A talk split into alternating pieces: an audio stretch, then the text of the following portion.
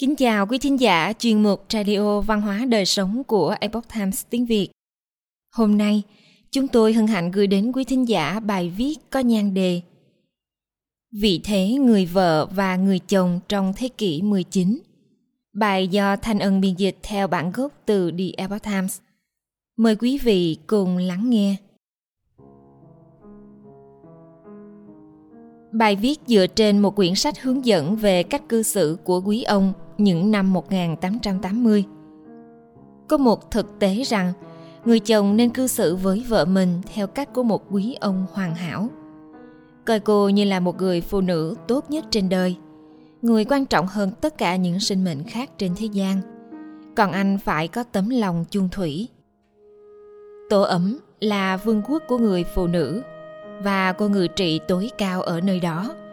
Nhiệm vụ đáng kính trọng mà người vợ phải thực hiện là trang hoàng nhà cửa, vùng đắp hạnh phúc cuộc sống cho chồng và những người thân yêu đã phó thác tin tưởng nơi cô. Mọi vinh quang đều được dành cho cô, người cai trị và cai quản trong vương quốc đó. Tốt đẹp đến nỗi những người được nuôi dưỡng dưới mái nhà của cô sẽ sẵn lòng chúc phúc cho cô. Một mái ấm gia đình Sau khi kết hôn, một trong những nhu cầu đầu tiên để có được hạnh phúc là mái ấm gia đình. Điều này hiếm khi được tìm thấy ở nhà trọ hoặc khách sạn.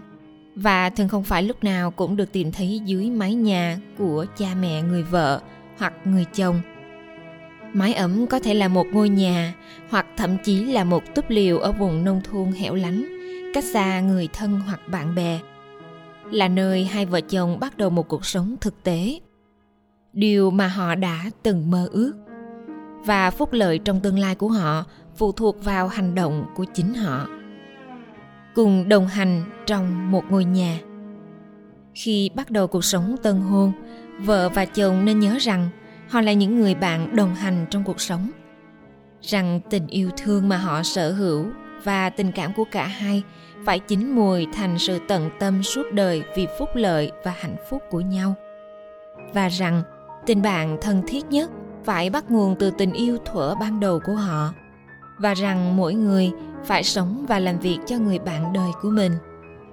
Họ phải tìm cách trở nên thành những người bạn đồng hành ăn ý với nhau để mỗi giờ trôi qua khi họ ở bên nhau đều tràn đầy những điều thú vị.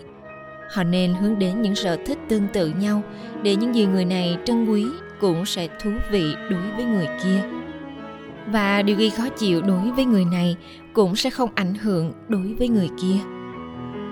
Mỗi người nên nhún nhường trong những vấn đề nên nhượng bộ và vững như bàn thạch chỉ với những gì liên quan đến trách nhiệm. Với sự tin tưởng vững chắc vào nhau mà họ luôn trân trọng, mỗi người có thể dõng dạc nói với thế giới rằng tôi có một người vợ hoặc chồng có phẩm cách và tâm hồn mà tôi có thể tin tưởng dựa vào và không gì có thể lay chuyển. Nghĩa vụ của vợ và chồng. Đừng lừa dối đối phương hoặc làm bất cứ điều gì khiến cho lòng tin của họ bị lung lay. Vì một khi đã lừa dối, trái tim không bao giờ có thể hoàn toàn tin tưởng lại được nữa.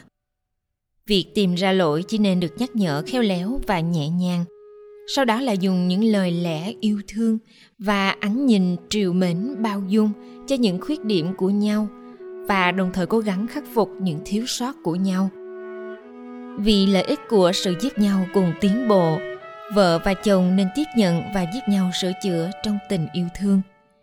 Và khi làm như vậy, họ sẽ chuẩn bị cho mình vai trò mà đấng sáng tạo ban tặng cho những người làm cha mẹ đó là nuôi dưỡng những mầm sống trở nên hữu ích lúc này và trong tương lai.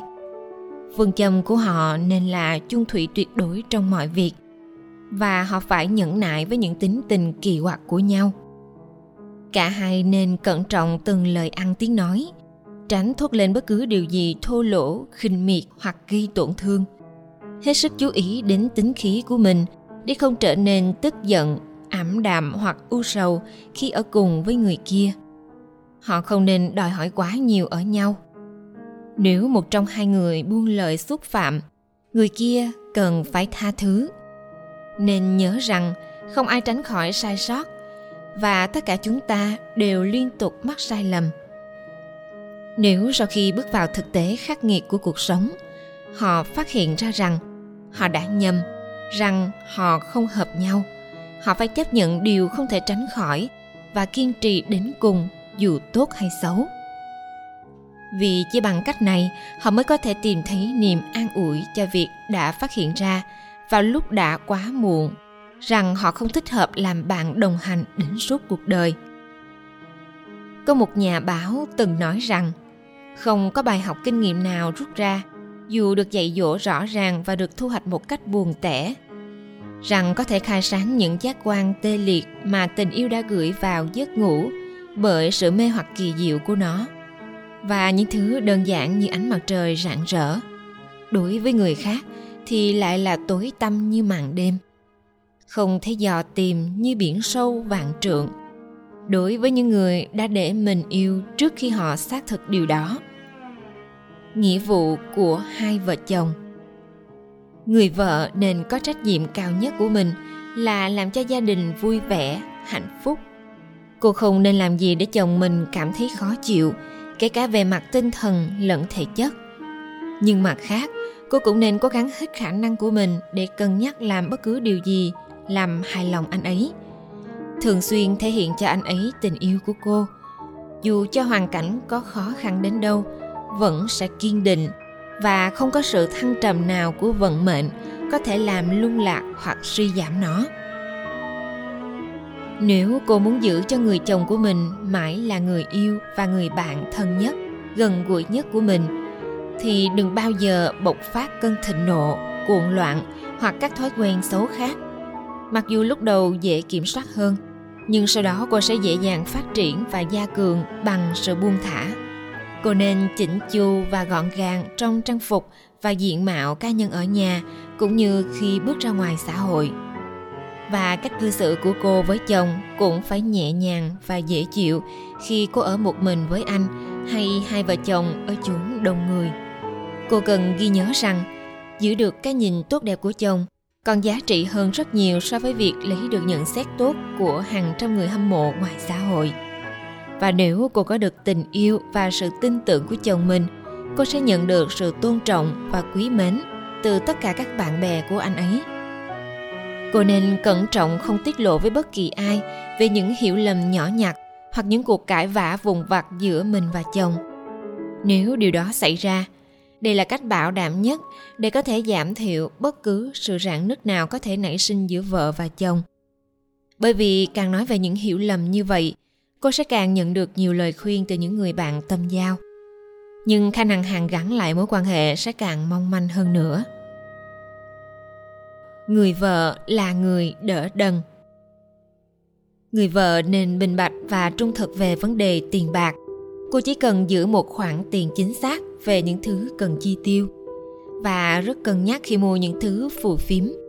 Trong khi chồng vất vả trong công việc, bằng chính sự chắc chiêu của mình, người vợ nên cố gắng truyền cảm hứng cho anh về tính tiết kiệm, chi tiêu hợp lý, quyết đoán và giúp anh khuếch trương công việc thông qua sự cần kiệm của cô để anh có động lực phát triển tốt hơn. Năm tháng trôi qua, khi trách nhiệm gia đình đè nặng lên vai mỗi người, thì gia đình vẫn có đủ khả năng mua được tất cả các tiện nghi và vật dụng cần thiết.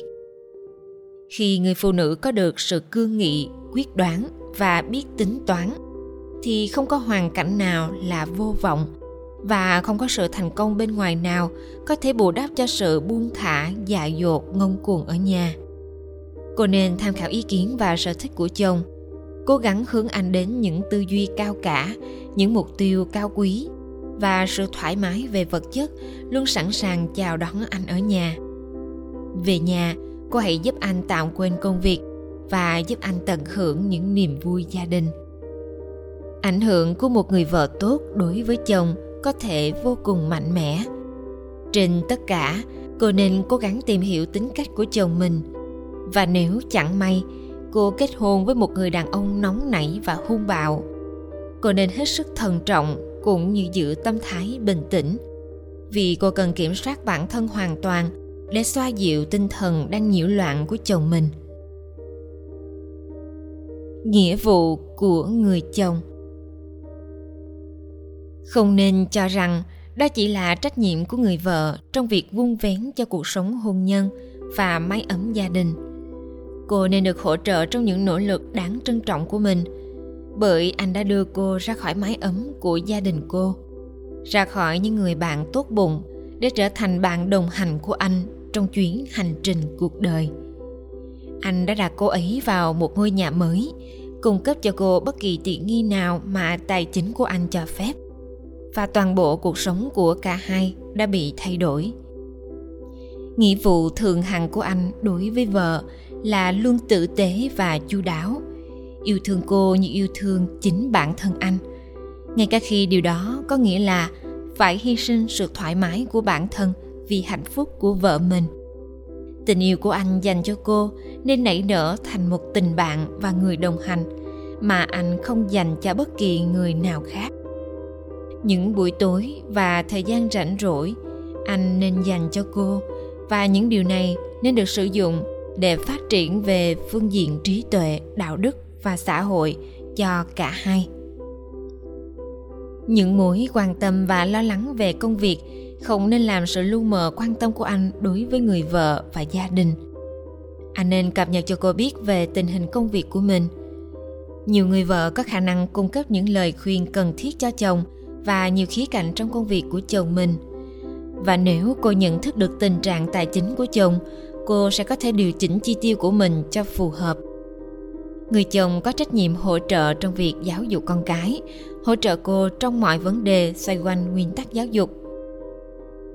Về công việc nhà cửa, hãy để người vợ quyết định. Anh không nên can thiệp vào vườn quốc của cô. Đó là trách nhiệm của anh và nên là niềm vui của anh khi đi cùng cô đến nhà thờ. Đến các buổi xã giao ngoài xã hội, các buổi diễn thuyết và các địa điểm vui chơi khác mà cả hai đều yêu thích và coi trọng. Trên thực tế, anh không nên tham gia một buổi tụ tập xã hội mà không có vợ theo cùng, cũng như không nên tham dự một buổi giải trí ban đêm mà không có cô. Nếu nơi đó không thích hợp cho vợ tham dự, thì hẳn là cũng sẽ không dành cho anh.